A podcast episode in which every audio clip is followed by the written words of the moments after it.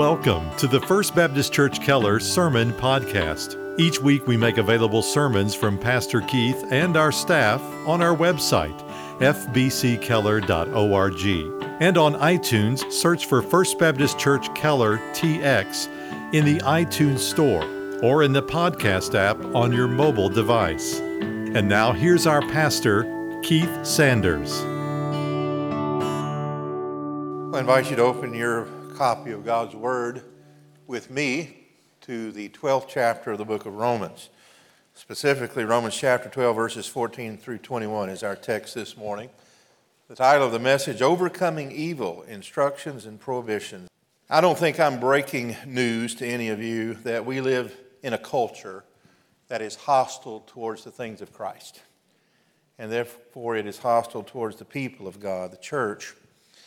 We see it all around us. Two weeks ago, Tony Dungy, who is a former NFL player and head coach, who's a Christian, dared to speak at the National Right to Life rally.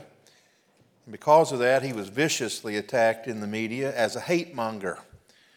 Demands for his firing as an NFL television commentator poured in from all quarters. All because he simply believes what the Bible has to say about life. Now, most of us are not as high profile as Tony Dungy, but many of you in this room have experienced the sting of being mocked or marginalized and even slandered because of your Christian faith. There are some in this room that are our international friends who have had to flee their homeland, very literally, because of religious persecution. Perhaps there was a day not that long ago that a sermon like the one I'm about to preach, instructions and prohibitions relating to being persecuted for our faith would be in the realm of the hypothetical. But today's not that day. This is very real, and it's upon us. So we need to read our text Romans 12, 14 through 21. The Apostle Paul writes Bless those who persecute you, bless and do not curse. Rejoice with those who rejoice, and weep with those who weep. Be of the same mind towards one another. Do not be haughty in mind, but associate with the lowly. Do not be wise in your own estimation. Never pay back evil for evil to anyone. Respect what is right in the sight of all men. If possible, so far as it depends on you, be at peace with all men. Never take your own revenge, beloved, but leave room for the wrath of God. For it is written, Vengeance is mine, I will repay, says the Lord. But if your enemy's hungry, feed him. If he's thirsty, give him a drink for in so doing you will heap burning coals on his head. Do not be overcome by evil, but overcome evil with good. May the Lord add his blessing, the reading of his word. Now, you might have noted that three times in those eight verses, Paul said something to the effect that Christians are not to return evil for evil.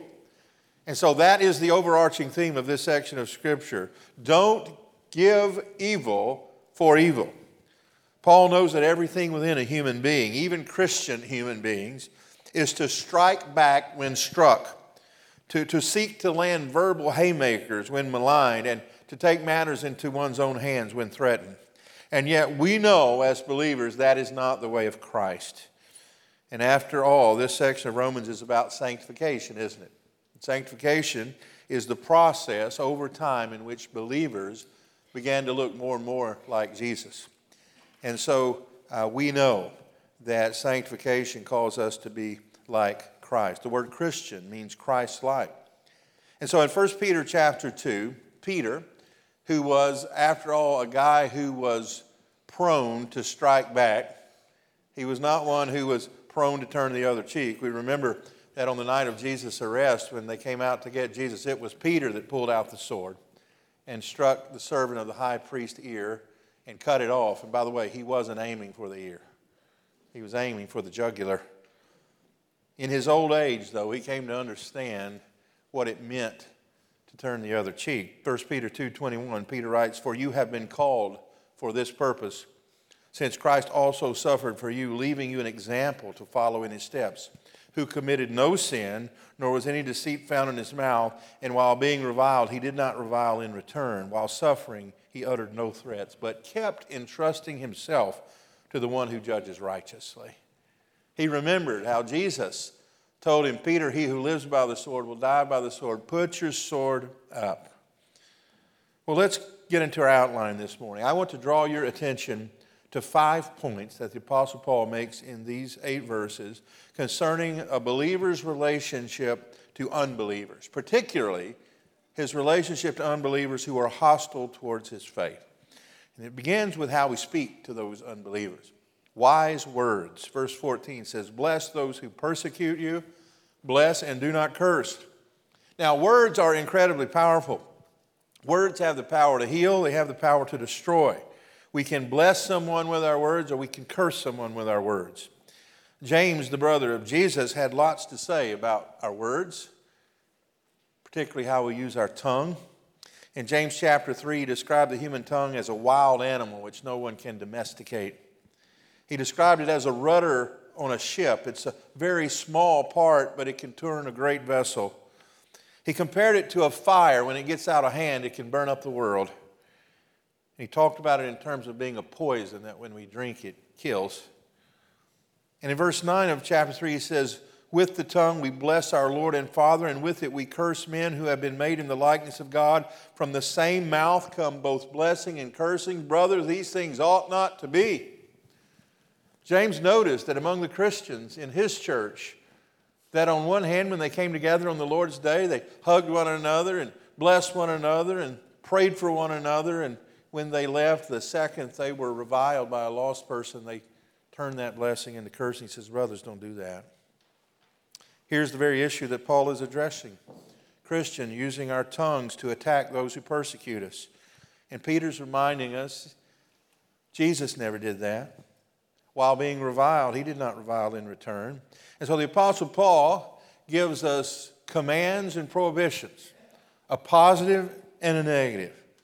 First of all, he says, Bless those that persecute you. That's the positive. And I think that means to pray God's favor on them, pray for their health, and above all, pray for their salvation. And then what we're prohibited from doing is cursing them. Do not curse them, he says. And when we curse an unbeliever, we are making ourselves out to be a judge. And I found that we Christians don't make very good judges.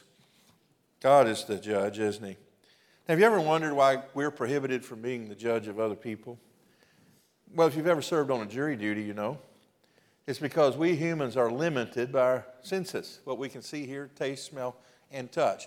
Have you ever been in that room and you'll hear a very articulate lawyer lay out a case? He said, Here's the facts, here's what happened. And then an equally articulate lawyer will get up and say the exact opposite. And you're left to discern who's telling the truth, if anyone. And then you pray for discernment and wisdom, and then you still wonder if you've made the right decision. God's not like that. He's omniscient. He knows all things, and He knows all things equally well.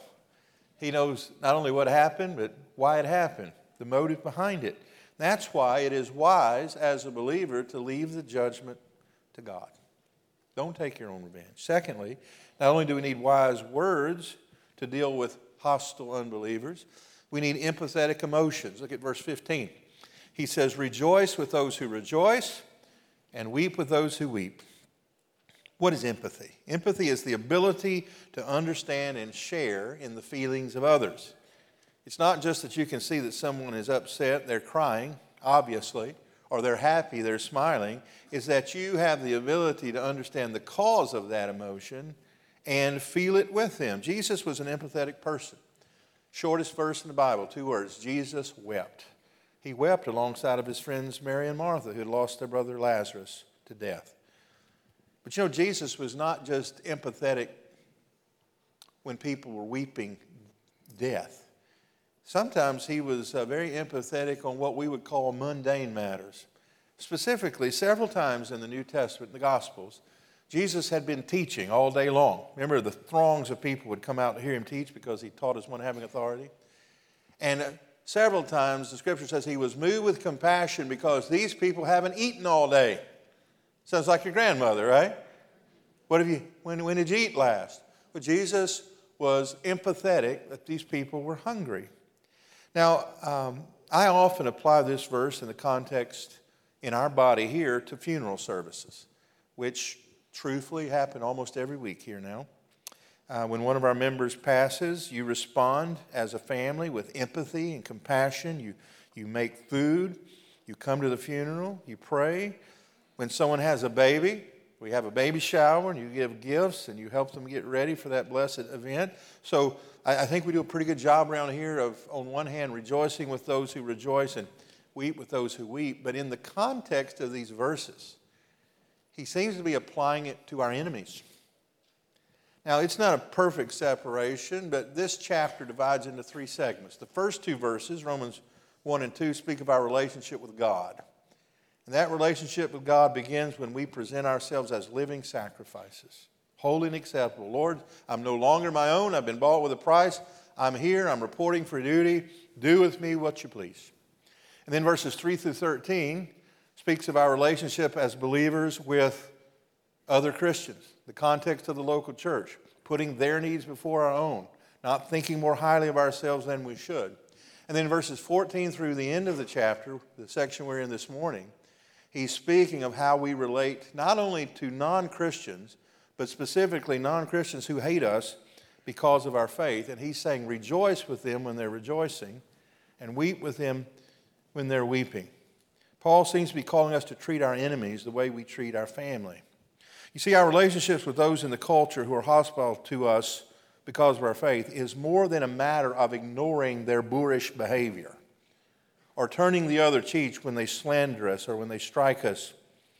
It means we actively pursue their well being through kindness and empathy. And friends, if we will be patient, we will soon find that we'll have many opportunities to put this into practice. You know why? because your lost neighbor gets sick just like you do. That non Christian who hates you at work because of your faith one day will lose one of their parents, like many of you have. And sometimes those lost people get promotions. And sometimes they have wonderful things happen to them. You know what you should do? Rejoice with those who are rejoicing and weep with those who are weeping. We need to be empathetic with our emotions. Thirdly, Paul says in verse 16, we should have an egoless estimation of ourselves.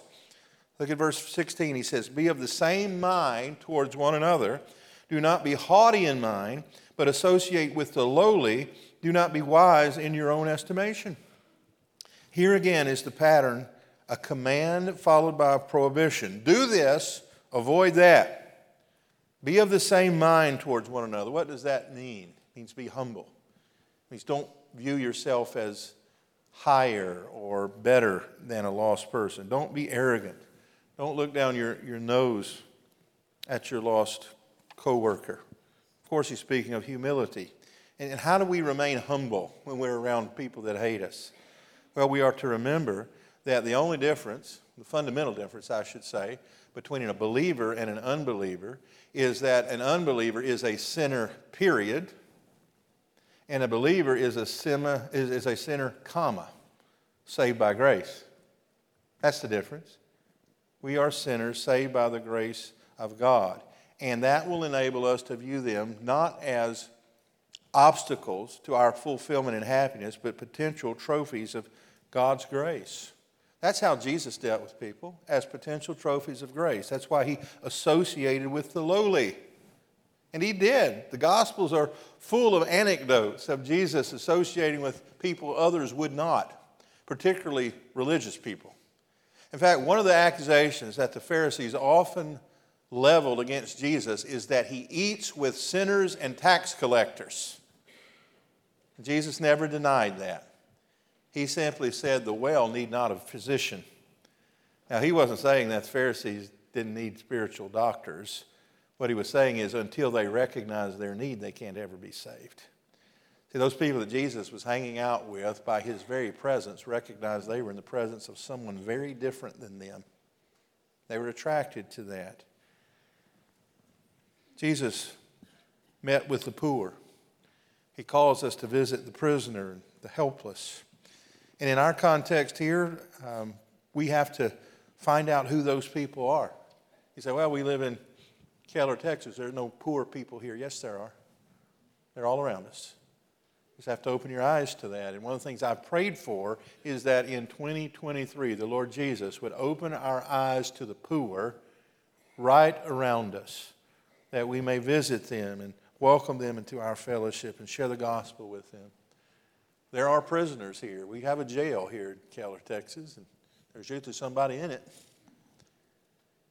Some of you have prison ministries, and may the Lord bless you. Jesus said that when I was in jail, you visited me. And he said, They'll say, When were you in jail and we visited you? He says, Even when you did it to the least of these. And I think if there anyone in our culture is the least of these, it's those who are bedbound in nursing homes. There was a day when we had 13 nursing homes within five miles of our church that we were doing ministry in, and COVID has curtailed much of that. But I'm praying that this year the, they'd open back up because those people need encouragement. Those people need to know that Jesus loves them. But it's not just those outside of the church we should treat that way. It begins in the house of the Lord. Again, James, the brother of Jesus, not only warned us about how we use our tongue, but how we use our ego. And he told the hypothetical story of a rich man walked into a service like this and was ushered to the best seat in the house. And when he got there, someone was already occupying, and a person of lower economic status. And they were told, Get up so this rich person can sit here and you sit in the floor. And he said again, Brothers, these things ought not to be. Because the most level ground on planet Earth is at the cross. We are the same in the eyes of God. And the church then is no place for prejudice of any kind. Fourthly, the way we are to deal with the hostile world is that we are to be meek mannered. Verse 17, he says, Never pay back evil for evil to anyone. Now, we are about halfway through a study on the Beatitudes in this room on Wednesday evenings. I invite you to come at 6 o'clock. Last time we were together, we studied Matthew chapter 5, verse 5, which says, Blessed are the meek, or the gentle, for they shall inherit the earth. And I was reminded in my study that Jesus was actually quoting from the 37th Psalm there. And I went back and read again the 37th Psalm, and it gave us the characteristics of a truly meek person. Here's four of them. A truly meek person trusts in the Lord and never trusts themselves. A truly meek person commits their way to the Lord. A truly meek person delights in the Lord, that he spends time in fellowships with the Lord. And fourthly, he waits on the Lord which means he gives room for the Lord to be the judge, particularly when it comes to those who mistreat us. He does not take his own revenge, but he lets God be God. As we think about that description of a truly meek person, do you remember who the Bible holds up as the most meek person that ever lived? Moses. Moses. We don't tend to think of Moses that way. I, I think of Moses as um, being humble, when God told him to go lead his people, he says, Go get somebody else, I'm not qualified. That was not false humility. He really was humble. But eventually he went, and, and as I said to the group Wednesday night, meekness is not weakness. Meekness is power under control. That's what the word means. It's, it's an animal that has been brought under control like a big stallion who is unrideable, but God bridles him and saddles him, and now he's useful. Moses became useful to God. He, he, he, walked this humble man right into the very throne room of Pharaoh, the most powerful man on planet Earth. And I get the picture of him pointing his finger. He was 80 years old and said, Let my people go. You know what Pharaoh said? Get lost. and he did that 10 times. He wasn't weak, he was meek. He trusted the Lord and not himself. He committed his way to the Lord. He delighted in the Lord, and he waited on the Lord through 10 plagues. That's why Moses was the most meek man that, that ever lived. But I, I think the greatest example of his meekness was not in his interaction with Pharaoh, but with his own people. You know, when they crossed that sea miraculously and got to the wilderness where they wandered for 40 years, it wasn't long before the people began to question Moses' leadership. They thought some of them ought to be the leader. They didn't like the menu. they didn't like the water. They didn't like the hardships. They didn't like Moses. And this spread even to his own family. His two siblings, his brother and sister, Aaron and Miriam, didn't like Moses' wife. So they said, Moses, are you the only one God can talk to? We think we can lead this group better than you. You can't even pick a wife that we like. God was so upset that Miriam would speak that way to her brother, the man that he had chosen to lead the people, that he struck her with leprosy, which is about the most feared disease in the ancient world. And her brother Aaron, who did the same thing she did, was so concerned about his sister that he began to pray. You know what he prayed? He said, Lord, don't do that to me. And then we're told Moses prayed next. And you know what he prayed? Father, forgive her. Does that sound familiar? When Jesus was on the cross and his enemies were circling like crazed bulls wanting to gash him with their horns. He said, Father, forgive them. Why? For they know not what they do. He was meek, mannered. He wasn't weak. He had the power to call legions of angels, but it was power under the authority and control of his heavenly Father. That's why Paul says, like Jesus, never pay back evil for evil. He entrusted himself to the judge who does right. Well, fifthly and finally, how are we to relate to people who hate us as Christians? We are to have an amicable attitude, which means a friendly disposition towards them. Verse 18, he says, Respect what is right in the sight of all men. If possible, so far as it depends on you, be at peace with all men. Never take your own revenge, beloved but leave room for the wrath of God, for it is written, Vengeance is mine, I will repay, says the Lord. But if your enemy's hungry, feed him. If he's thirsty, give him a drink, for in doing so you will heap burning coals on his head. Now, I have written in the margin of my own personal notes here my translation of those four verses. Here it is Don't be a jerk. That's what he says to Christians. Don't be a jerk to those that hate you. In other words, don't use your Christianity as a shield or a license to ignore the laws of the land. Now, Jesus was not naive, and, and he doesn't want us to be. He knows, and we know, that the world is so fallen and men are so depraved that no matter how kindly you treat a person, some of them are going to insist on hating you. And I think there's two primary reasons why our culture hates Christians today. Number one, because our righteousness rebukes them and they don't like it. They think of themselves as good and upright and moral. But when someone who's been cleansed by the blood of Jesus works next to them in the cubicle, they see someone who is truly born again. They see their own deficiencies and they don't like having their own deficiencies revealed and it angers them. That anger is often taken out on you. But the real root cause of the hostility in our culture towards Christians today is that they are enemies of Christ. They hate us because of our association with Him. If you come close, I tell you a little secret. The more closely you walk with Jesus, the more you look like Him and act like Him and talk like Him and smell like Him, the more they're going to hate you. That's why I tell our staff quite often if someone is determined to hate you, and they may very well be, no matter how well you treat them, make sure that they are hating the kindest and most loving person they know. Now, they still may hate you, they're very capable of doing that, but make them hate the kindness and most loving person they know. Take Tony Dungy again. I laughed out loud when I read the article about Tony Dungy when his enemies described him as a hateful, radical, spouting hate. Have you ever seen Tony Dungy? He makes Mr. Rogers look like Godzilla. Tony Dungy, though I've never met him, comes across as the mildest, kindest person on all of television.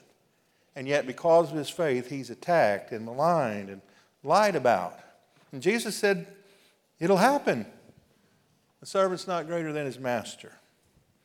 And so again, Paul gives that prohibition. Don't do this. Verse 19 Never take your own revenge, beloved, but leave room for the wrath of God, for it is written, Vengeance is mine, I will repay, says the Lord. God can handle it, so let him. He's a much better judge than any of us. But it's not enough just to go into neutral, to not strike back verbally or physically. He wants us to take positive action. He says in verse 20, But if your enemy is hungry, feed him. If he's thirsty, give him a drink. Do not overcome, be overcome by evil, but overcome evil with good. And he says, when we do that, when we treat those well who treat us poorly, we're heaping coals of fire on their head. I don't know about you, when I was a kid, that verse bothered me. Is heaping coals of fire on someone doesn't seem like something a Christian should be doing. So, so what does it mean? I, I looked at a lot of commentaries this week, and no one knows. There's a lot of opinions. I, I, think there's, there's three primary things it means. I think it's a combination of all of them. One, we, we heap shame upon them. Peter seemed to indicate that the way we ought to live is in such a way is that if anyone made up a lie about us and our character, no one would believe it. And even a depraved sinner at some point has to admit they were wrong. And it brings shame upon a person when they treat you in a way that's obviously undeserved. It also brings conviction on them. Now, on one hand, only the Holy Spirit can convict someone of sin. In fact, Jesus says that's what he would do when he came was convict the world of sin and judgment and righteousness. But the Holy Spirit uses means to bring about conviction. And I'm convinced that one of the things that the Holy Spirit can use to bring conviction in the life of an unbeliever is our righteous behavior. When they see consistency and veracity in how we live our life as compared to what we profess, they are attracted to it, not repelled from it. But I think also there's the concept of, of heaping judgment on them. See, if we take our own judgment, judgment's over. But if we let God be the judge, He can do a lot better job of it than we can, right? So leave the judgment to God. Now, I suspect as I look out, most of you have been Christians a long time, you don't disagree fundamentally with what I've said. We were taught as children not to give back evil for evil, right? The question is how? Because everything within us fights it. Everything within us wants to strike back. Everything within us wants to use our tongue as a weapon. How do we not do that? Well, we have to pray. And we have to pray very specifically. First of all, we have to pray for God's help, recognizing we can't do it on our own. This is a supernatural transformation. It's not natural to pay back good for evil. And yet, God is supernatural, isn't He? Pray for your enemies. Bless those that malign you. I suspect that the sentence that I use most often in biblical counseling is this I find it almost impossible to stay angry and bitter and hate someone that I'm praying for by name. If there's someone in your life, someone at work or your neighbor who is hating you because of your faith, commit to pray for them by name every day. Pray for their health, most importantly, pray for their salvation. Ask God for opportunities to identify with and minister to your enemies. Maybe something as simple as a flat tire, helping them change it. Or they forgot their lunch one day and you share yours with them. Opportunities to give back good for evil. And pray for yourself. Because you know yourself like I know myself. We are capable of blowing this, aren't we? And we do. I'm almost certain on my way home somebody's going to cut me off in traffic today. And God's going to test me if I practice what I preach. Pray for meekness and look to Jesus as your example. Don't look to Moses. He's a good example, but he's not the best one in the Bible. Look to Jesus as your example of meekness and give thanks when you suffer and are persecuted. You know, the Bible says that we ought to give thanks when we are persecuted, that we were counted worthy to suffer for the sake of Christ. And look, let's be honest, most of us haven't suffered much. We haven't suffered as unto blood yet. But I believe if things don't change, one day we will. And our children and grandchildren likely will. And we need to prepare them, need to pray, prepare ourselves for that day and to give thanks that we're counted worthy to suffer for the sake of Jesus. But don't forget this last verse, verse 21. He says, Do not be overcome by evil, but overcome evil with good. What is the greatest good that you can bestow upon your enemies? I believe it's to share Jesus with them. When they curse you, when they hate you, give them Jesus. When they malign you, when they undermine you, when they wish you ill, give them Jesus. When they hate you, when they speak all manner of evil against you, give them Jesus. Overcome evil with good. Let's pray. Heavenly Father, Lord, we thank you for your word and so practical. Lord, I doubt there's anyone in this room that hasn't experienced sometime in their lifetime someone who hates them because they love Jesus. And Father, if we haven't experienced that, we may not be walking very closely with Him. Father, we want to walk so closely with Jesus that uh, that's what we're known for. Father, I'm reminded of those men in the Bible who were known because they'd been with Jesus.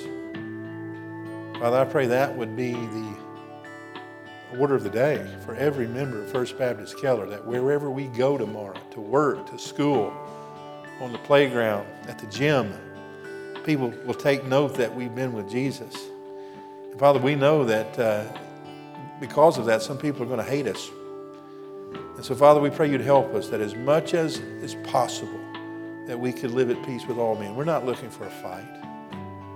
But we know they hated Jesus, and Jesus says the servant's not better than his master. Some people are going to hate us, but Lord, I pray this.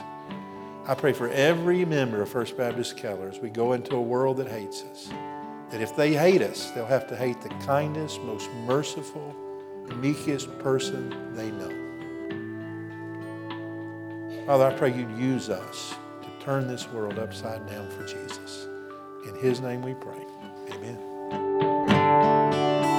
Thank you again for listening to our broadcast. To learn more about First Baptist Church in Keller, Texas, or to hear more sermons by Pastor Keith and our staff, visit us online at fbckeller.org.